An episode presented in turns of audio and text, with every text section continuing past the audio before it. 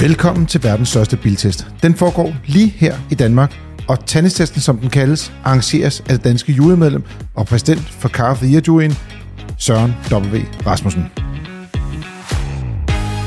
Velkommen til Frigir, din podcast om biler og livet som bilist. Normalt vender vi nyhederne, vi kigger lidt på, hvad der sker ude på markedet, vi kigger på nogle biler, og så svarer vi på jeres spørgsmål. Men i den her uge, der er vi taget ud på landet, helt ud til Tannis Hus i Nordjylland, og der vil jeg sige, der er pænt mørkt herude om aftenen, og der er herlige frie veje til at ligge og teste biler på. Tandtesten har ligget her i langt over 30 år, og selve den her testformat har eksisteret i alt 45 år. Mit navn det er Carsten Mejler Lemke, jeg er testkører i FDM, og med mig her i studiet har jeg i dag Søren W. Rasmussen, der er bilteknisk redaktør i FDM's medlemsblad Motor. Han er også manden bag tandestesten i dag, og som vi var inde på her i introen, så er han ikke bare jurymedlem i Car han er også juryformand, eller det der hedder præsident Car of the Year. Den mest anerkendte bilpris i hele verden.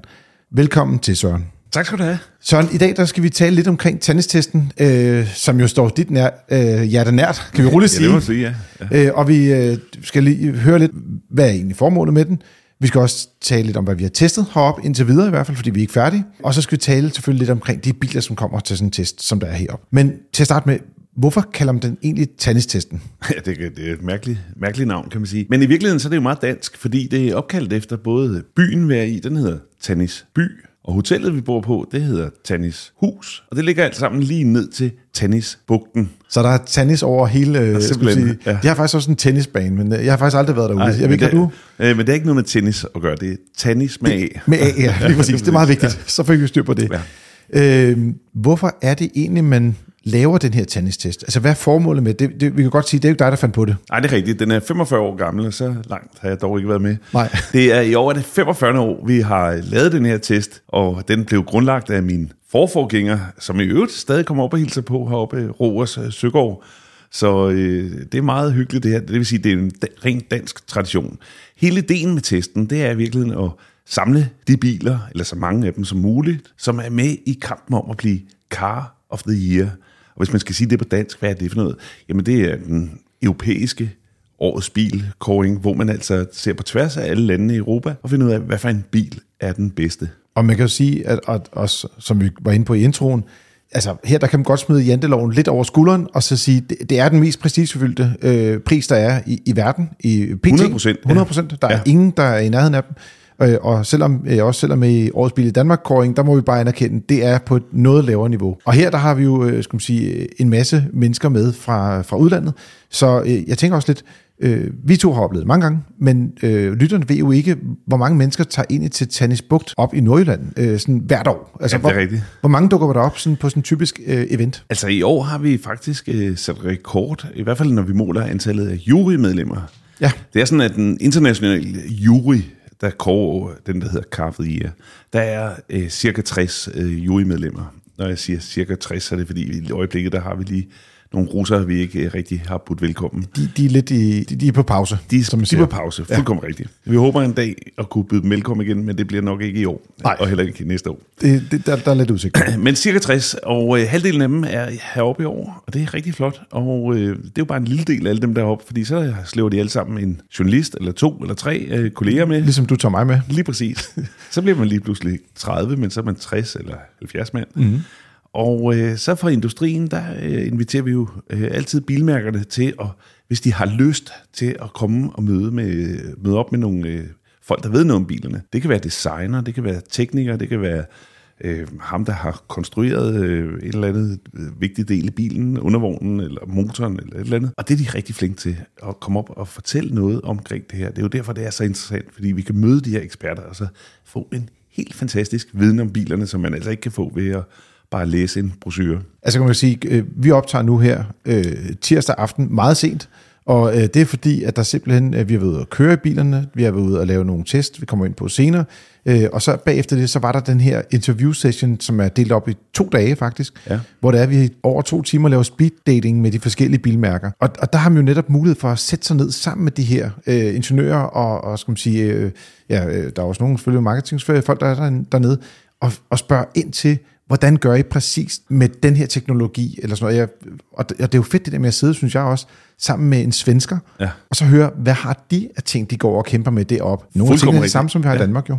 Ja, og det, og det er nogle vilde ting, man kommer til at snakke med. Så sidder man og snakker med BMW for eksempel om deres... Øh, øh, de er lige i gang med at introducere i Tyskland i første omgang øh, en delvist selvkørende bil, altså på niveau 3.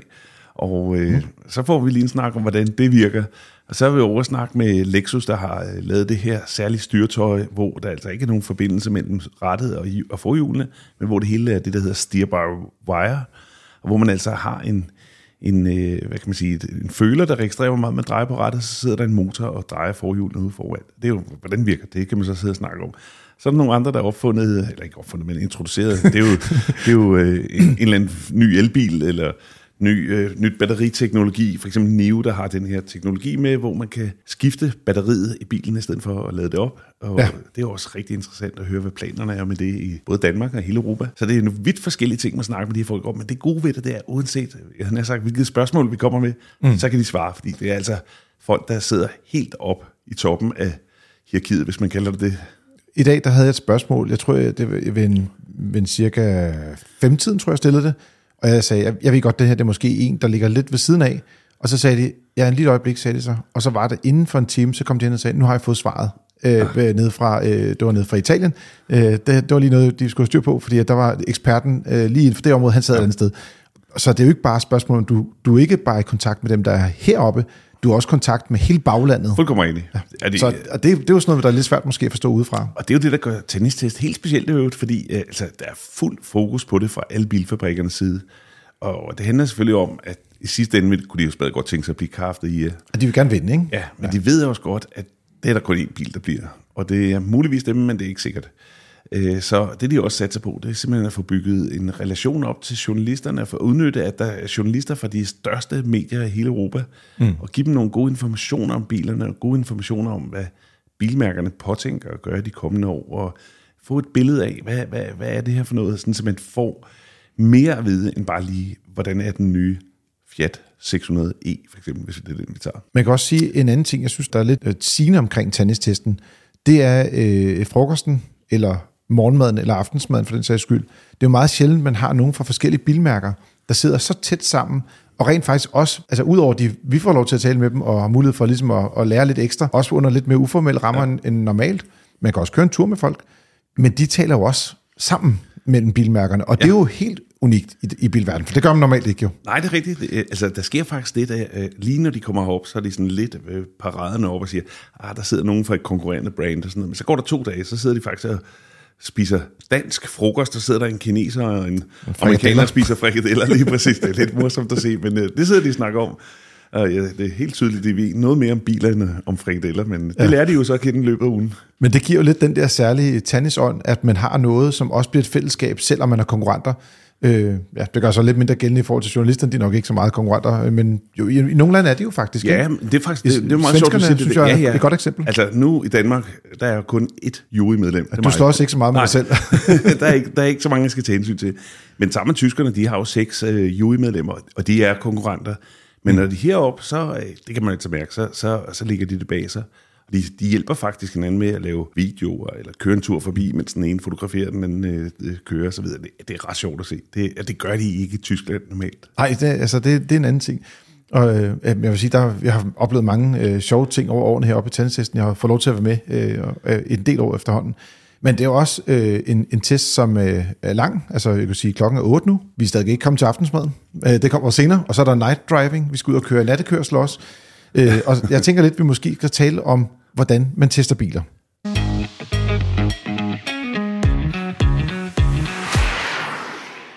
Det er jo sådan, at tennistesten, det lyder som om, det er én test, men det er jo også en test, der faktisk var flere dage. Hvor lang tid var tennistesten?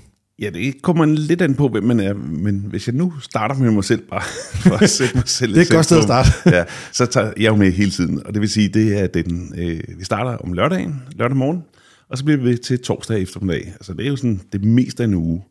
Men der er jo også nogen, der lige kommer for en kortere bemærkning, måske er bare lige en to-tre dage, og øh, nu er det sådan, at det, tennistesten officielt i hvert fald organiseres af de nordiske jurymedlemmer i fællesskab. Og de er her alle sammen en hel uge, og det er derfor, vi har et virkelig godt øh, fællesskab, både mellem Danmark, Sverige, Norge og Finland. Og, og, og de er her, øh, som sagt, en uge, og der får vi virkelig arbejdet igennem og får testet biler og talt om det og sådan noget. Det synes jeg er virkelig godt. Ja, men jeg må også sige fra min side, og det er jo selvfølgelig også øh, biltesterne, men også nogle af fotograferne, som jeg også har nogle rigtig gode udvekslinger med, hvor man virkelig lærer hinanden. For eksempel, ja. Øh, så, og også hjælper hinanden, så at sige, med at, at tage et billede, eller hvis man lige mangler et droneskud eller et bestemt, så kan man også låne lidt af hinanden. Der er ikke så meget konkurrence lige på, på den konto der. En af de faste øh, indslag, der er i tennistesten, og har været det igennem mange år, det er den, der hedder ELK-testen, eller ELK-testen, hvis man Ja, er er svensker. ja. ja. Hvad er ELK-testen for noget? Jamen, vi skal lige øh, i virkeligheden tilbage til, hvis nogen kan huske så langt som dengang Mercedes kom med deres A-klasse. Mm-hmm.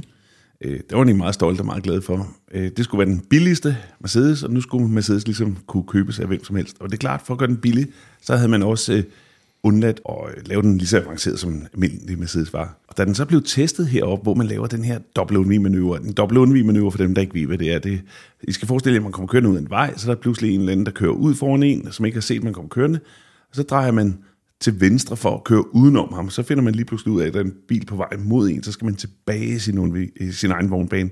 Så først undviger man til venstre, og så til højre igen for at komme tilbage i vognbanen. Og det er altså sådan en øvelse, som i gamle dage var meget udfordrende for bilerne. Det er ikke altid, man endte med at forhjulene pegede forlæns, øh, så at sige. Der kunne man komme helt baglæns ud og sådan noget der. Men det, der skete med Mercedes, da man lavede sådan en test dengang der, det var, at den væltede simpelthen. Det var i Sverige, faktisk. Ja, det, ja, men det var, også her? ja, det var faktisk her, den øh, historien, det startede med heroppe Nå. på flyvepladsen. Der lagde den sig helt op på siden, og takket være en sindssygt dygtig øh, chauffør, Ah, yes. så øh, væltede den ikke. Men så kom der så en ivrig journalist, der ville lave testen bagefter, og så vælt, lod han den vælte, fordi det var der gode billeder i, men det, det kunne også vælte. Altså det var... Det var, Det var kun fordi, at det var Marianne, der kørte ja, den dengang. lige præcis. Så den blev reddet det sidste øjeblik. Ja. Men det var det heroppe, man fandt ud af, at den kunne vælte. Så gik han så hjem og lavede testen derhjemme. Så det var heroppe, det hele det startede.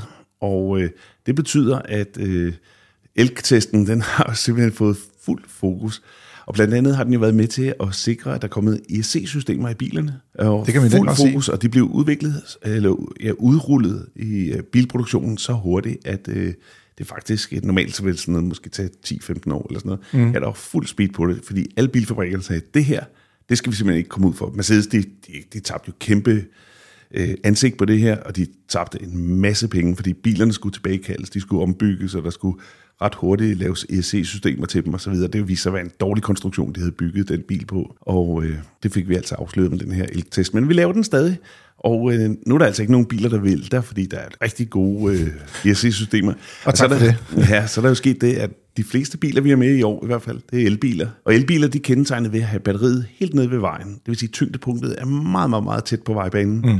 Så hjælper det altså med at holde hjulene på jorden, og det kunne vi jo se i dag. Hold da op, mand, hvor de biler, de bare kunne ja. køre igennem. Det er imponerende at se, og, øh, øh, Jan Erik Børgren, der øh, kører selve testen, øh, svensker, sjovt nok, øh, stadigvæk svensken, der ligesom står bag øh, for testen og sidder bag rattet, han kører med en, altså en enorm præcision. Altså, jeg, jeg sad og kiggede på nogle af billederne, jeg har taget. Han, er, altså, han kører så tæt på kejleren, det er helt vildt. Ja. Altså, Og han gør det ikke bare to gange i træk, han gjorde det altså for hver bil en 5-6 gange, og der var 22 biler, så det har han gjort en 120-30-40 gange. Ja, hvert år.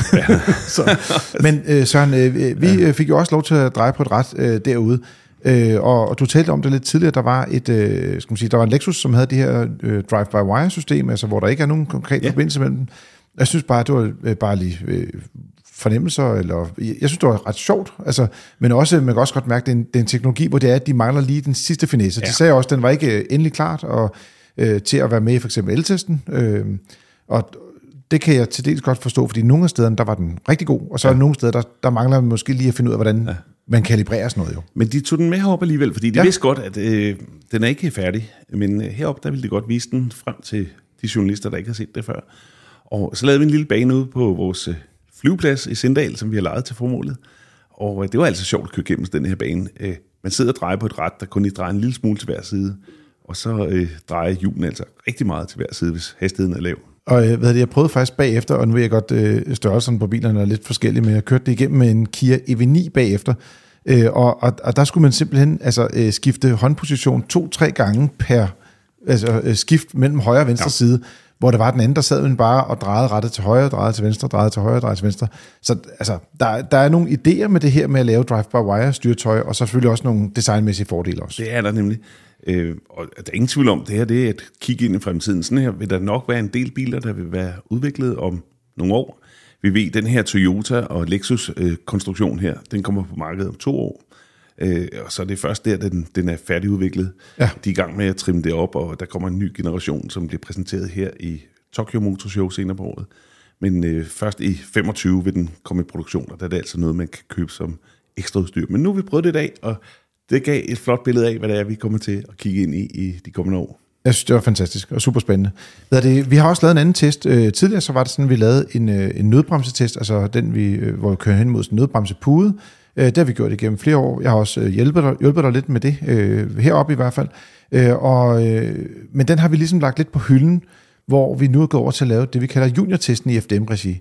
Og hvad er juniortesten, Søren? Altså, ja, det er rigtigt nok, vi har lavet den inde på hylden. Ja, og hvis ikke, lige... ikke i forhold til os selv, nej, øh, men nej, i forhold til uh, tandstesten, men, kan man men sige. Det, den er faktisk et meget godt eksempel på, hvad det også er, vi laver heroppe, og det er også derfor, at FDM har en stor rolle at spille det her. Og jeg synes, det er interessant, det er, at vi skubber jo på en udvikling, der gør bilerne sikre og sikre. Vi er med til at sætte fokus på det. Det har vi gjort gennem det, som du også har været med til med den her øh, nødpude, vi kørte hen mod, mm. og se, hvordan bilerne bremser op. Og da vi så den første gang, så kunne bilerne køre 8 km i timen eller sådan noget, så bremsede de. Næste år kunne de køre 15 og 30 og sådan noget. Og til sidst kunne de jo køre 90 km i timen, og så når de så en holdende bil, så kunne de nå at bremse, og det var helt vildt at opleve. Og siden er det jo blevet lovpligtigt udstyr bilerne nu. Så der har vi simpelthen skubbet på en udvikling. Der har været, det har været virkelig sjovt at se det her. Så der vi, den har vi lagt lidt på hylden og sagt, den er, nu har vi nået vores mål der, så har vi startet på noget nyt. Det er jo det her med, at nogle øh, biler bakker ud fra en parkeringsplads. Og det hører vi jo en gang mellem om sådan nogle historier, hvor folk ikke har set, der sidder et lille barn og leger øh, bagved, mm. og så har de simpelthen fået dem kørt ned. Det, det, det kan også være en cykel, eller en tværkørende en bil, eller noget tredje. Men, ja, men, det kunne også være en, bare en stor sten. Men der, grunden til, at du siger et lille ja. barn, det er fordi, at vi har Junior. Vi har vores øh, aller yngste medarbejder. Ja. han er et lille dreng, der sidder på en... en jeg troede faktisk, det var en trehjul, men det, jeg har talt efter, det er en firehjulet øh, go-kart. Godt. ja. Og øh, han er heldigvis ikke lavet af kød og blod, men er lavet af stof og noget skumgummi, og så sidder der en masse ting inde i ham, som gør, at bilen får reflekteret signaler, hvis den mm. har sådan en teknologi. Nogle øh, anvender parkeringssensorerne, nogle anvender radar osv. Men øh, det vi tester, det er simpelthen, hvad sker der, hvis man bakker hen mod den der, lader som om man ikke har set den. Og det sjove det er, for fem år siden startede vi med den her test. Ja. Der var der en bil, der kunne bremse. Resten, de kørte jo bare ind i ham. Altså man kan sige, vi har ikke behandlet ham så pænt. Nej. Men, men han, altså, det er jo ikke et rigtigt menneske. Det er jo trods alt en, en dukke. Ja, han, han, han, han øh, lever øh, på samme niveau, som han gjorde før. Lad os sige sådan. Ja, det gør Men øh, historien i det, det er, i dag, så kunne vi jo lave testen, hvor vi havde sådan cirka 20 biler, vi fik øh, bakket hen mod den her. Og der var det altså omkring øh, 15 af de 20 biler, hvor de stoppede selv op. Og det er jo fantastisk at se sådan en udvikling, mm. at bilerne er simpelthen blevet så sikre nu, at hvis nu man er meget øh, distræt, eller har glemt at kigge, eller et eller andet, så bremser bilen altså selv op i sidste øjeblik. Jamen, jeg synes faktisk, nu bor jeg jo selv et sted, hvor det er, at vi øh, parkerer med fronten indad, og jeg vil selv sige, selvom vi vendte den modsatte vej, så er det sådan, at der er ikke noget udsyn, når man kører væk fra vores P-plads. Og grunden til, at vi så parkerer med fronten indad, det er, så at kunne se noget med bakkameraet. Men det der med, at når man kører med biler, og det har vi også selv, en der giver en, en advarsel, den kan så ikke bremse, men det der med, at, at den kan hjælpe dig ja. i sådan en situation, hvor du rent faktisk ikke kan se noget som chauffør, det er jo en kæmpe, kæmpe hjælp. Altså, og, og det vil sige, det, det er jo ikke bare et spørgsmål om at slå øh, børn ihjel eller ikke gøre det. Det er også et spørgsmål om uheld, om man ikke kommer på arbejde, ja. Øh, reparation af biler, forsikringssager ja, osv. Ja, så videre. Ja. Man har jo de her niveauer, hvis man bare lige skal tage dem hurtigt og sige, allerførst var der P-sensorer. Ja. Eller, jeg kan sige, allerførst var der ingenting. Ja, så, så, så sagde det bare bup. ja. Så var der P-sensorer, der bippede. Dem har de fleste nok både. Så kom mm. bakkameraerne. Dem har de fleste nok også i hvert fald set på et tidspunkt. Og de er også rigtig gode, fordi der kan man se noget. Men så kommer der den, der hedder Rear Cross Traffic Alert. Og det vil sige, så sidder der altså nogle sensorer, som ikke bare holder øje med, hvad der er lige bag ved bilen, men holder øje med også, hvad der kommer fra siden. Mm. Og advarer, hvis der kommer et eller andet. Så når du bakker ud i din parkeringsplads, så får du en lille hyletone, hvis der kommer en bil eller en cykel ned af vejen. Men nu, det vi så tester heroppe, det er det, der hedder Rear Cross Traffic Alert with Full Auto Brake så det, altså det, bliver, det bliver længere og længere, Søren, det her. Det gør det. Men kort fortalt betyder det, at du, hvis, hvis du vil køre ind, bakke ind i noget, øh, og den opdager det, så stopper den for dig. Så først havde vi nødbremse foran, og nu får vi nødbremse bag ved os. Lige præcis. Og man kan jo godt høre, hvor det her det peger hen imod. Det peger hen imod på et tidspunkt, så skal der være noget, som virker, når vi får selvkørende biler. Det er der, den ligger. Der er mange forskellige ting, man tester undervejs. Vi er selvfølgelig også bare ude og køre en bil og teste, hvordan føles den, acceleration og sådan nogle ting. Der er ikke så meget med gearskift længere, fordi de fleste biler er efterhånden får automatgear. Øh, alle elbilerne har i hvert fald. Øh, men vi har også en, en, en ting, som vi øh, også har sat på programmet her øh, senere i aften. Øh, det er nattekørsel. Ja, det er rigtigt. Øh, vi var også ude og køre i går, og der havde vi øh, en runde, hvor vi var ude og kigge øh, på tre forskellige kinesiske biler, fordi at, øh, det er nogle biler, der er lige landet, og vi ikke har haft mulighed for at få til test før nu. Og så har vi haft muligheden for at sammenligne lidt på kryds og tværs. Øh, det var NIO ET5 og EL6, Ja. som den sidste havde det, man kalder adaptive forlygter, eller matrix forlygter kalder dem. Øh, og den sidste, det var en øh, BUD øh, Seal. Og det her, hvis du ikke lige har fulgt med i dagspressen for nylig, fuldstændig øh, sort snak, men om ikke andet, sige, der kommer mange nye bilmærker. Ja, og jeg vil lige sige, BYD, det er jo et nyt kinesisk øh, bilmærke, der hedder Build Your Dreams. Yes. Byg dine drømme. Og øh, NIO, det er et øh, andet nyt bilmærke, og begge to, de er i Danmark og kan købes, hvis man vil det. Præcis. Det var det, vi var ude for at teste, om det nu var en god idé. Og øh, hvad er det, i, i, i hvert fald uden, min udenbare øh, sådan, øh, øh, kan man sige, konklusion var i hvert fald, at, at det ikke er der, hvor man finder den mest avancerede lygteteknologi på markedet lige pt. Det er selvfølgelig LED, det skal det jo være ja. i dag, men jeg synes ikke, at, at øh, de har haft et fokus et andet sted, i hvert fald på at udvikle deres biler. Vi ved allerede nu, det kan vi sige med sikkerhed efter at have kørt i rigtig mange biler, at fokus på forlygter, det ligger i Europa. Vi har simpelthen i Europa de allerbedste bilproducenter, der laver øh, forlygter, som gør, så at sige, øh, nat til dag. Og vi, vi har set det på de tyske bilmærker, vi har set det på de svenske, dem er der ikke så mange tilbage med, mm. men Der er et tilbage. De, ja, der er lige præcis. De laver, de laver nogle rigtig gode forlygteløsninger.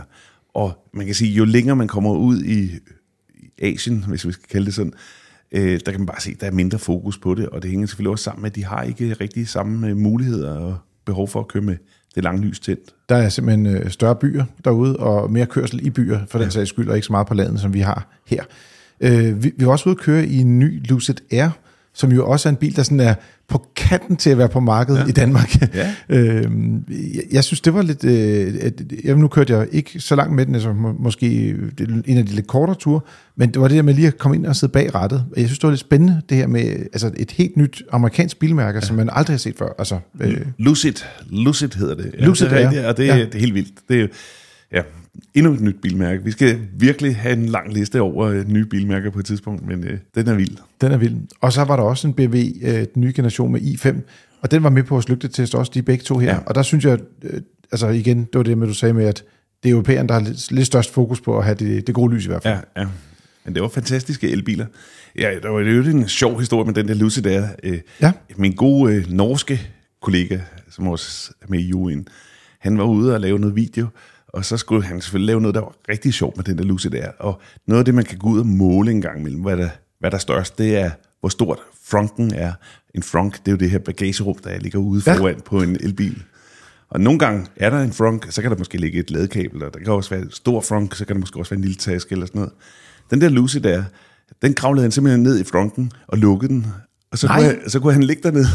det var helt vildt. Seriøst? Ja, men fordi den er så stor, så amerikanerne, de har selvfølgelig også øh, holdt øje med det, så skal der være, ifølge amerikansk lovgivning, en mulighed for at åbne den indenfra. Ja. Så øh, da hans øh, videokameramand stod og lavede en video af bilen, så gik lige pludselig den her øh, forklap op, og så kravlede han ud af den, og så sagde han, hej, her er jeg. Nu kan I selv prøve at gætte, hvor stor den her frunk er. Der kan han kunne simpelthen ligge dernede. Og det er jo helt vildt. Det er verdens største frunk en elbil i hvert fald. Ja, men det, ja, ja, og, benzinbilerne har alle sammen øh, motoren ligge derom foran, så jeg, jeg tror ikke, der er nogen, der kan slå det. altså, jeg har aldrig set et menneske ligge foran i Men det fortæller noget om, om øh, hvad kan man sige, konstruktionen af elbiler i dag. Og øh, kan man sige, generelt set, der er en masse former for test, men hvad, det, hvad synes du, Søren, gør det godt at teste biler heroppe, altså i, i Nordjylland? Jamen, det der er det helt store øh, fordel ved det her, det er jo, at vi har alle bilerne holdet lige ud for døren. Vi har alle nøglerne. Vi kan gå ind og køre den ene bil, og så gå ind og hente en nøgle, og gå ind og køre den anden bil. Det kan også være, at vi bare har lyst til lige at prøve sædet, øh, bagsædet eller forsædet på de forskellige biler inden udstigning. Altså det, man kan gå fra den ene bil til den anden, det er en helt fantastisk øh, mulighed for at forstå, hvordan bilerne er konstrueret, og finde ud af, hvad for nogle, jeg i hvert fald synes, der er bedst. Og øh, hvad er det, jeg synes også, øh, vejene herop øh, er selvfølgelig, der er nogle stræk, der er meget lige, men generelt set er der jo meget lidt trafik, og der er også heldigvis begyndt at komme nogle ret gode øh, striber, øh, ja. hvilket er essentielt i dag, når vi tester alle de her ADAS-systemer på biler, og altså systemer, hvor det er, at bilen selv skal kunne styre og sådan noget. Altså, men, det, det er rart at være heroppe, kan man sige. Men det er også sjovt. Vi, altså, vi, vi er jo lidt vant til det, os danskere, at øh, bare man kommer lidt væk fra København, så, så er der ikke lige så mange mennesker i hvert fald. Ja. Heroppe, der er virkelig tomt og øde. Og jeg snakker med min italienske kollega, og altså, han er jo helt målløs, fordi om aftenen, der er bælmørkt, der er helt stille, og øh, man kan køre rundt på de her veje og prøve øh, alt muligt. Det er helt fantastisk. Så det er øh, stor, stor ros til Nordjylland for at levere et dejligt test center til os. Og så har de også en, øh, en skal man sige, næsten unik øh, feature, der er stranden simpelthen. Ja, det er rigtigt. Det er Men, vildt. Man må køre dernede. Ja, det er, og det er der mange øh, udenlandske journalister, der slet ikke kan forstå. Altså, ja. at det er lovligt. Ja, ja. Det kan lade sig gøre i det hele taget. Men vi kører pænt derned, og vi øh, har muligheden for at lave nogle fantastiske billeder, fordi ligesom skagensmalerne i sin tid fandt ud af, mm. at øh, der var vældig godt lys heroppe, så har fotograferne også, du, det vil du også om, Carsten, ja. du tager jo tusindvis af billeder heroppe, øh, og øh, jeg vil sige, det er et fantastisk sted. Der er ingen øh, grim baggrund nogen steder, og der er ingen mærkelige master og mærkelige reklameskilte og alt muligt lort. Uh, undskyld, det går. ja, der, men, men det, er det er jo sådan nogle gange, samme ude steder, man siger, det ser egentlig meget pænt ud, men der er lige den der kæmpe mølle, eller ja. et eller andet andet i baggrunden. Nå, jamen, så må man så finde noget andet. Dernede, det er simpelthen så rent, og det bliver de smukkeste billeder. Ja, jeg vil sige, man kan ikke lave grimt billede dernede, og det er helt vildt i sig selv. Nu var vi lidt inde på det der, det var noget med biler, og jeg tænker også, at vi lige skal vende lidt omkring, hvor mange biler der egentlig er til stede her i den næste del.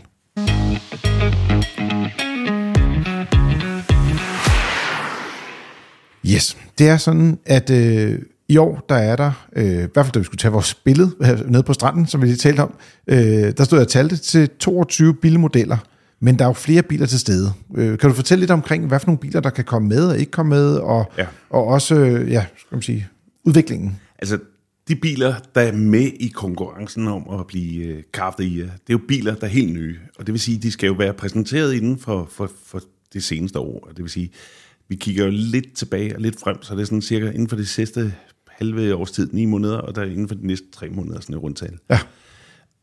der skal de være på, på markedet, men de skal ikke bare være i Danmark. De skal være på, vi, vi siger fem markeder i Europa, for at de kan ligesom kvalificere sig. Det er ikke nok, det er bare lige findes som en elbil i Norge eller sådan noget.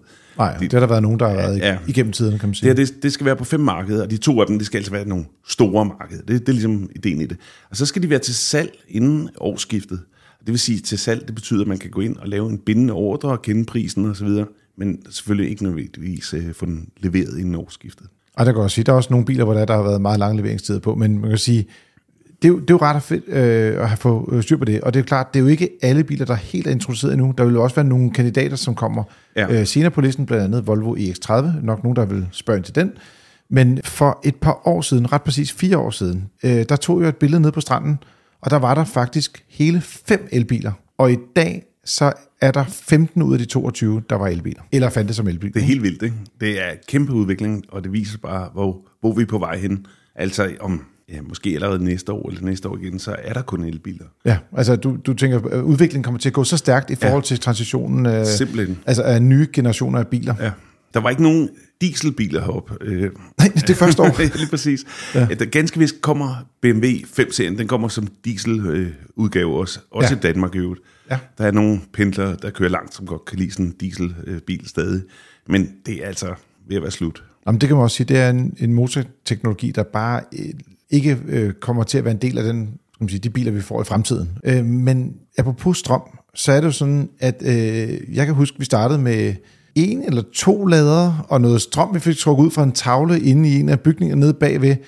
Men i år, der har vi jo fået hjælp fra, fra nogle af vores, øh, vores rigtig gode venner øh, til at hjælpe med at få noget ekstra strøm på stedet. Fordi at, vi har faktisk fået tre gange så meget strøm, som vi havde sidste år. Ja. Og det, det, jeg vil sige, det har faktisk lykkedes at, at ud, midt ude i ingenting øh, at have et fornuftigt øh, mængde strøm til alle de her testbiler. Ja, det er ret vildt. Det er, vi har otte hurtige lader, og øh, der kan vi altså lade bilerne op med helt op til 80 kW. Så går det altså stærkt, fordi så, nu behøver vi ikke lade op til 100 procent. Bare sikre, mm. at der er noget strøm på bilerne. Altså, står en bil der i 20 minutter, så er der altså kommet så meget på, så man kan komme ud og køre igen. Det, det er fantastisk. Der er vi simpelthen, vi, vi har været så heldige, at der er en transformatorstation nærmest på parkeringspladsen her ved hotellet. Jamen, det, det er et kæmpe lykketræf. der har vi altså haft nogle dygtige øh, øh, elektrikere og øh, forskellige eksperter på, som kunne trække noget strøm ud og installere det her til os. Det er altså helt unikt. Ja, fordi at, at det er jo ikke sådan, at vi i gamle dage har haft en benzintank eller en dieseltank. Den har ligget op på hjørnet oppe i byen. Ja. Men med strømmen, øh, der har der været lidt mere behov for, øh, skal man sige, ja, en, en ny verden, også for os, kan man sige, her til at teste. Lige præcis. Nu er det sådan, at øh, man kan jo også sige, der sker meget med tendenser og trends inden for bilverdenen. Er der, er der nogle ting, du synes, du har lagt mærke til? Nu er jeg godt, vi ikke er helt færdige med testen, men vi er jo trods alt henne på den 3., 4., 5. dagen i, i vores testregi i hvert fald. Er der nogle tendenser, du ser i år, eller nogle ting, du, du bider sådan lidt mere mærke i, siger, det, det synes jeg faktisk er med til at kendetegne 2023? Ja, det vil sige, altså for det første, så må vi sige, at øh, det her er jo i år, hvor vi for alvor får de kinesiske bilmærker på banen. Og vi står altså over for en, ja, han er sagt, en tsunami af kinesiske bilmærker. Vi ved allerede næste år, der kommer der måske yderligere 5, 6, 7 stykker. Så det skulle ikke undre mig, at vi lige pludselig har 10 bil, kinesiske bilmærker heroppe. Det, det er jo altså en trend, som er helt sigende for, hvad der sker lige i øjeblikket. Der forstår jeg altså godt, hvis der er nogle europæiske bilmærker, der måske er lidt bekymret for den udvikling. Men ellers så kan man jo sige, øh, altså det vi, det vi kan se også her, det er, det er jo elbiler, og det betyder, at mm. øh, der kommer elbiler i alle kategorier, både de rigtig dyre, som den der Lucid er, du talte om før, ja. som jo koster langt over en million, altså noget med 1,2 millioner. Det ved vi ikke. Den er ikke helt på markedet. Nej, og, det. og, og endnu mere for topmodellerne. Lige præcis. Øh, 2 millioner måske. Ja, præcis. Ja. Øh, men så kan vi også se, altså netop de kinesiske bilmærker kommer med biler, der er til at betale. Og så har vi haft øh, besøg af en bil fra Torino og ja. Milano. Det er øh, Fiat øh, er på banen igen simpelthen. Der har ikke været meget liv i Fiat de sidste par år, men nu kommer de med en helt ny elbil, en Fiat 600. Og øh, den er altså fin, fordi det er også, der kommer vi formentlig også til at se nogle meget attraktive øh, priser på elbilerne. Og det vil sige, at nu starter den her trend mod øh, elbiler, der er til at betale. Det er der i hvert fald mange, der glæder sig til. De sagde faktisk noget ret sjovt, fordi jeg sad øh, også og snakkede med Fiat-folkene under vores interviewsession her for, øh, tidligere i aften, og øh, så sagde de, ja, men øh, jamen, vi laver jo kun to varianter af den her bil. Vi har en, der hedder La Prima, og det er topmodellen, og så har vi en, der hedder Red. Og Red, den kan du få i tre farver, og den anden kan du få i fire farver. Så sagde hvad, hvad så med, altså, da I lancerede Fiat 500, Øh, der var det jo med, at den skulle være i mindst 1,2 millioner øh, øh, udgaver og syv forskellige nøgler og 23 slags striber på sidespejlene og det er rigtigt. Det er rigtigt. personalisering i alle inderkanter. Så sagde de, det er fortid. Fremtiden er simplificering, forenkling, ned med priserne. Ja. Ellers, det, det er simpelthen ligesom Tesla-doktrinet, der er blevet trukket ind over ja. øh, Torino, hvis man skal ja. sige på den ja, måde. Det, det er faktisk øh, rigtigt nok til udgangspunkt i, i Tesla. Vi kan også se det på de kinesiske bilproducenter. De kommer jo også med bilen. Den er helt færdig. Den har så til gengæld nærmest også alt det udstyr. Mm-hmm. Øh, men, men ikke noget med, at man skal ind og vælge, vil du have soltag, vil du have øh, den ene eller den anden farve øh, læderantræk eller sådan noget. Det, det, den er, som den er, og så er det take it or leave it. Der var lige en bil, der skilte sig ud den modsatte retning. Det var BMW. Oh, ja, Jamen, de kan ikke lade være. jeg printede lige her til aften, jeg skal skrive om den nu her til vores øh, blad Motor. Ja. Og der skrev jeg, eller der printede jeg ud, jeg tror, jeg, jeg ikke lige tælle efter, om det var syv eller otte sider med ekstra udstyr alene. Det, det var, ja, men altså bare, jeg vil sige, bare læse og forstå de der ekstra udstyrsider, det er jo altså, skal du være specialist. Ja, det er jo helt, øh, helt sindssygt. Der, øh, hvad er det, øh, det er lidt sjovt, fordi lige præcis øh, BMW'en synes jeg er rigtig spændende, og den kommer vi også tilbage til, og, og som sagt, gå ind på fdm.dk, der kommer du til at kunne læse rigtig mange biltest, øh, eller forpremiere hedder, kalder vi når vi er ude og købe dem første gang, øh, her i løbet af de næste par uger, fordi vi kommer til at, at simpelthen at, at skrive derud af, lige snart vi lander tilbage i, i Lyngby. Der kommer også en historie om Hyundai Kona Electric, og så, øh, som jeg øh, kommer til at skrive, den taler vi muligvis om i podcasten i næste uge, men øh, der er også et andet nyt bilmærke, der faktisk ikke kommer fra Kina eller USA, eller måske kommer det fra USA, for det hedder Fisker. Det er rigtigt. Ja, øh, danske Henrik Fisker har lanceret sin øh, Ocean-model, og den er faktisk til stede herovre. Det er, det er jo faktisk øh, det danske islet. Ja. Altså nu snakker vi om, om italienske biler og kinesiske biler og sådan noget. Her der kommer sådan en, det er jo ikke en rigtig dansk bil, men... Øh, man kan lade som om, lidt. men den har en sjov ting, bare lige for at tage det allerførst med, med sproget. Man kan indstille øh, tre sprog øh, i menuerne, Og der kan man simpelthen vælge mellem engelsk, tysk eller dansk. det, det er de tre sprog, der er. Så der har vi da et lille Dannebrogs flag der, og det synes jeg er meget fint. Ja, det vil sige, det kan BMW ikke sige nu i hvert fald. Nej, det er rigtigt. Selvom de har mange øh, udstyrslister, så kan de stadig ikke tale dansk. Men, Men det er jo en bil, der har været ekstremt forsinket. Vi troede, vi skulle køre en gang i, i foråret måske, eller sådan noget. Ja. Og så er det bare blevet udskudt, udskudt. Ja, Og det, der har været mange grunde til det, og der har også været problemer med at få alle komponenterne og så videre. Men nu er den der, og det er første gang, jeg har været ude at køre den, og det, det, var, det synes jeg altså var spændende. Det er en sjov bil. Altså, den, han tænker jo, Henrik Fisker, der designede den, han, man kan godt se, at han tænker lidt anderledes, end, end bilproducenterne har gjort, øh, eller gør i dag der er mange sjove øh, løsninger inde. Altså allerede når man kommer hen til den, kan man trykke på en knap, og så åbner alle ruder i bilen. Altså, når jeg siger alle, så mener jeg, ah, okay, forruden gør ikke. Nej. Men, alle på nær men det er godt nok tæt på. Men soltaget gør, og bagruden og side, alle sideruderne og sådan ja. noget der. Så er der altså fuld øh, gennemtræk i bilen. Så kan man lige få luftet ud og få varmen ud, eller kulden ind, eller hvad man nu skal. De kalder det California Mode, Ja. og de er, ikke, altså, de er ikke blege for at være over i det der univers med at kalde ting noget sjovt. Fordi de har også noget, øh, hvor det er, at øh, skal man sige, der er en kæmpe trykskærm, og den, kan, den står normalt på højkant, men du kan også vippe den over, så den står vertikalt. Ja. Og så hedder det Hollywood, eller. Screen Ja. Edition, Ja, eller sådan noget. ja. Jamen, altså, så det, det kører bare på øh, fulde gardiner med, med fede øh, udtryk i, i den bil. Og man kan også sige, den, meget flot. Altså, ja, og den er også lavet til at køre et sted, hvor solen måske skinner lidt mere end i Danmark. Nu har vi faktisk haft dejligt vejr heroppe, men øh, jeg vil sige, i Kalifornien, der kan man faktisk være så heldig, at øh, når man kører rundt, så lader den batteriet op, mens man kører. Og det er fordi, der sidder det allerstørste solcellepanel, der er set i en bil, det sidder op på taget. Og det er ikke bare sådan, den lader batteriet op, når den holder stille, det gør den selvfølgelig også, men den gør det også, mens man kører. Det er faktisk ret unikt. Det vil sige, der kan man altså hele tiden få lidt flere kilometer på, øh, mens man måske, ja, måske, måske ikke mens man kører, men holder man for rødt lys, eller bare holder stille, så, så, kommer, så kan man se, der, at ens rækkevidde stiger. Ja, præcis. Ja, ja, Den, den bruger trods alt mere på at, at køre, end den kan nå at samle op. Ja, ellers var det en... En evighedsmaskine, det været fantastisk. Ja, så det kunne de havde- lave et lille bitte batteri. Ja, så god den ikke. Men jeg vil også sige, det, det gør heller ikke det store, fordi det er jo lidt det der med, at de snakker noget om, at man her i Europa nok kunne samle sådan en, ja, en, en 10-12 km op om dagen, eller sådan noget, men det er jo gratis, så at sige, øh, gratis køretur, man kan Ja, få øh, ja. hver dag. Der er jo også mange, der ikke kører så langt øh, til hverdag. Lige præcis. Og jeg må sige, det, det kan jo måske hjælpe nogen i hvert fald, der, der går i den retning. Nå, jamen Søren, jeg vil bare sige tusind tak for lige at lægge vejen forbi. Vi har et rimelig pakket program i aften. Ja. Så jeg tror, vi, øh, vi lukker podcasten ned for nu. Vi skal, så, vi skal ned og køre igen. vi skal ud og køre nogle biler, ja. og vi skal lige have noget at spise før, så vi ikke falder helt om. det er rigtigt. Men øh, tak for besøget, Jeg siger tak. Det er hyggeligt. og god tur derude. Tak, tak. Og lige måde. Det var Frigir for denne gang. Lyt med igen i næste uge, hvor Jasser, Dennis og jeg, vi legner ugens nyheder, ugens tema og ugens bil op, og selvfølgelig svare på jeres spørgsmål. Har du et spørgsmål, du godt vil have svar på, så kan du skrive ind til podcast Tak fordi I lyttede med til denne Tannis Test Special, og god tur derude.